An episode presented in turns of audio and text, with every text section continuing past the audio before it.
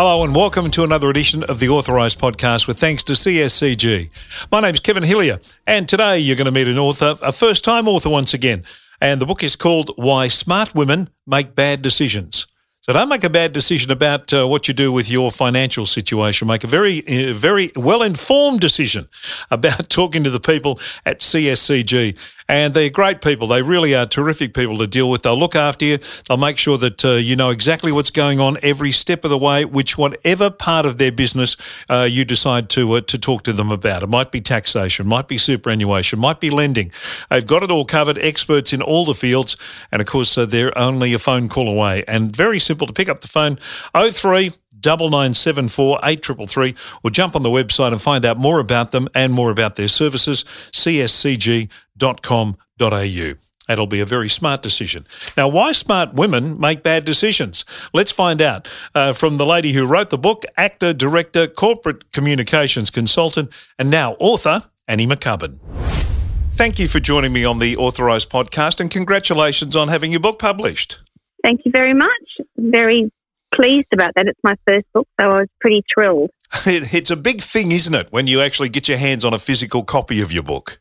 Yes, the, the, the morning that it happened, we were sort of, my dog and my daughter and I were standing at the top of the driveway waiting for it to arrive, and then the box arrived, and we ran down the driveway and ripped it open. It's, it's, it's so different from looking at it on a computer when you've actually got it in your hand, and it feels like a book.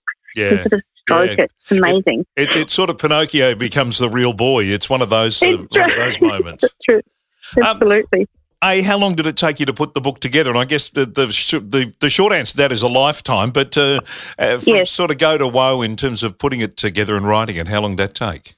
About five years. Oh wow! it took me. I mean, I work as well, so it's not like I was in an attic, you know, wandering downstairs and getting tea and looking out into a snowy forest. I was in Sydney and um, Yes. still working, so I had to fit it in.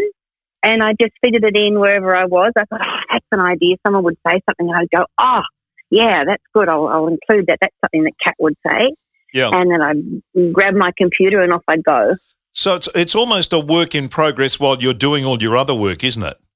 Yeah, it, well, it is a work in progress, and it, it certainly you, you're. I, I plundered the lives of my friends Yeah. and my clients.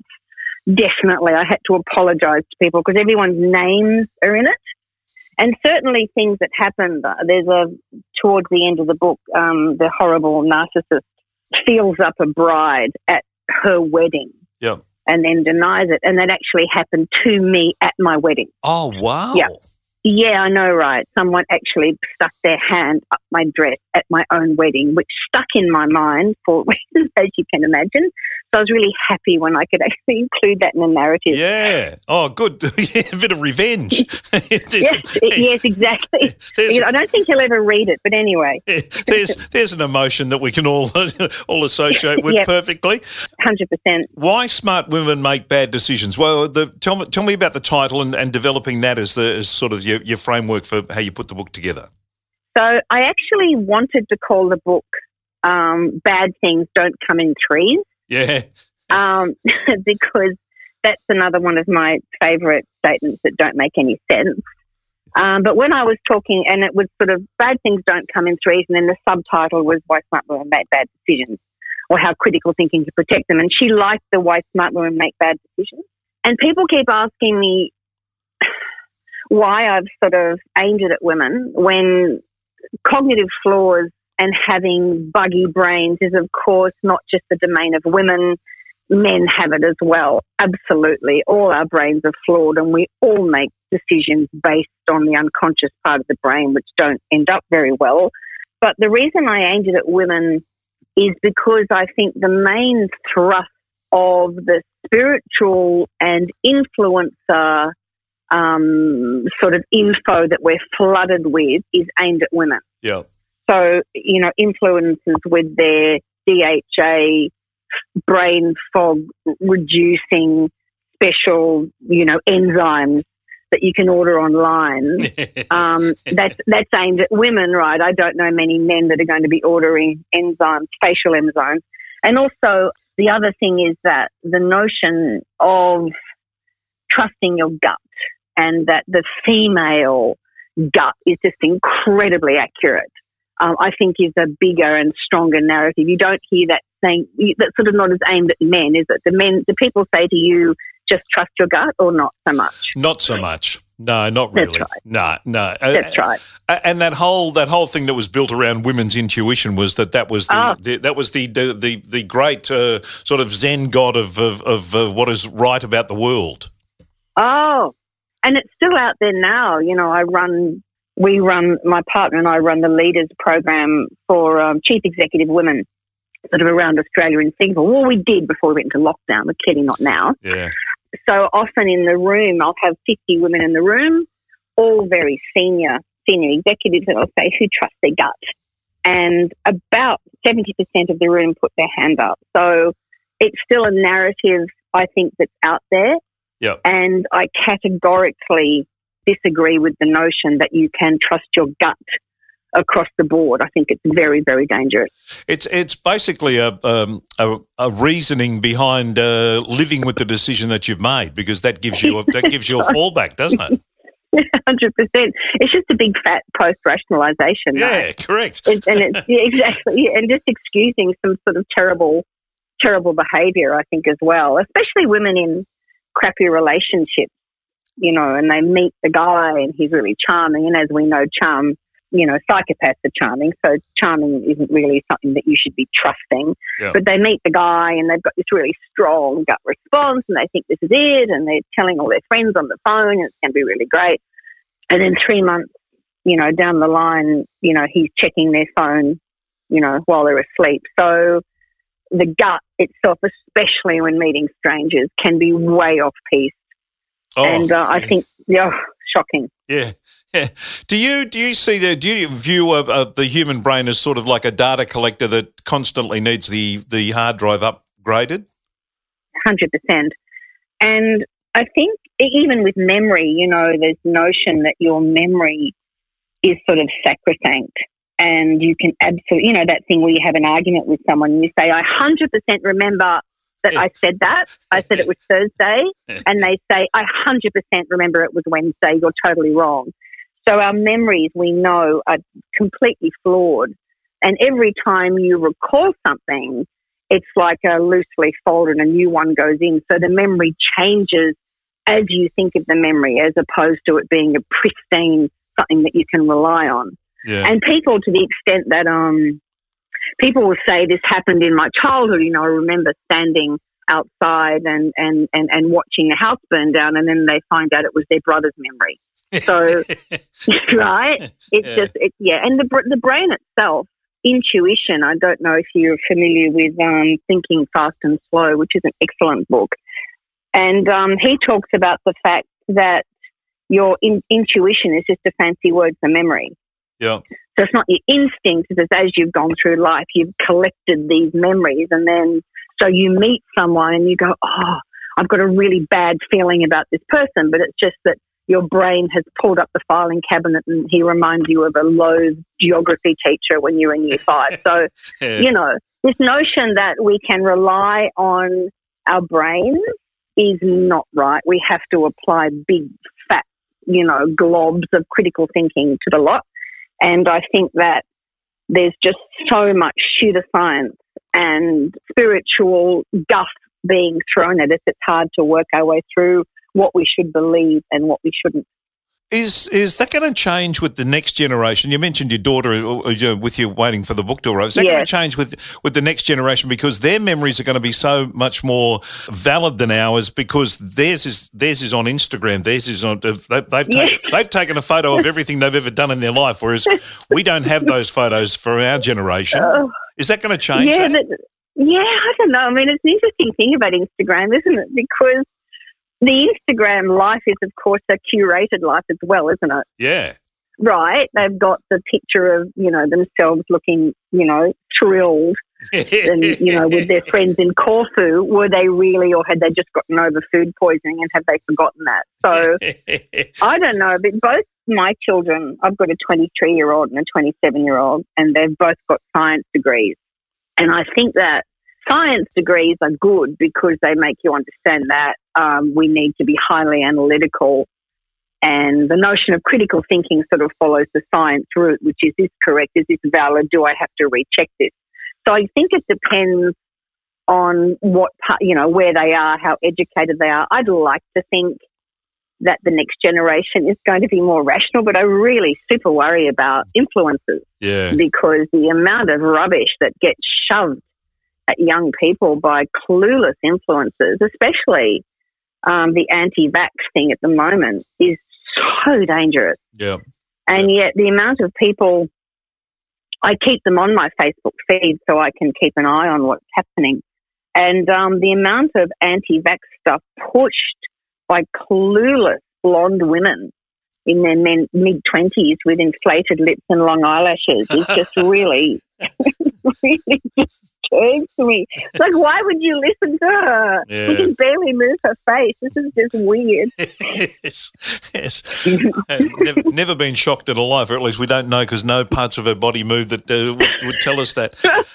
no, right. I know. Yeah. The, uh, the enemy of decision making is time if if you had time exactly. and, and, it's a great excuse oh i didn't have time to think about that more i just i had to how do you find more time before you make that decision that is the wrong decision or is the slightly wrong decision or is the completely yeah, wrong yeah. decision? Yeah i mean you're so right. Time is totally it. And there's this thing we talk about which is wait which is what am i thinking? I, I don't know. The, the only thing i can say to people is that generally these decisions that we make are preceded by a strong feeling. And that's the other problem that our feelings have sort of been elevated as well. Of course, you must always acknowledge whatever it is you're feeling, but your feeling may not be accurate. So I suggest to people that you, they sort of start to calibrate their internal reality of having now having a really strong feeling either in the positive or the negative. Yeah and then just stop everything. It's what our mothers used to say, right? Which was count to 10. Just stop everything. Okay, I've had a really strong feeling about this person or a really negative feeling about this person. I'm going to stop and I'm going to think and I'm going to evaluate my thinking before I make a decision. And the only way that you can do that, as you say, is by taking time. Yeah. Because if you're in a highly reactive state, you're just going to be making terrible decisions left, right, and centre. Oh, and I would like to say at this point that if you get an intuitive response that you're in danger, if someone's offered to give you a lift home from a party, or you're walking across a car park late at night, or you're in a park and you get a bad feeling, 100%. You should respect that feeling yep. and whatever it's telling you to do, do it because our unconscious is scanning the environment all the time and our conscious brain is not aware of it. So it's very important I get that point across because I wouldn't want people to put themselves in danger because respecting that could actually save your life. Yeah, breathe and uh, take your time yep. and just. But we live take in a, time. We now live in a society where it almost demands an instant decision from you. Well, yeah, I think we think it does. Yeah, exactly. But we're not. It, we're not talking about you know sitting there in the lotus position for an hour while you you know what I mean, while you contemplate your navel. It's, yes, just the yes. matter, and I especially say this with women in meetings because there's all this this gendered environment where women are like, if I don't speak up in a meeting, then a male in the meeting is going to get there ahead of me. Yep.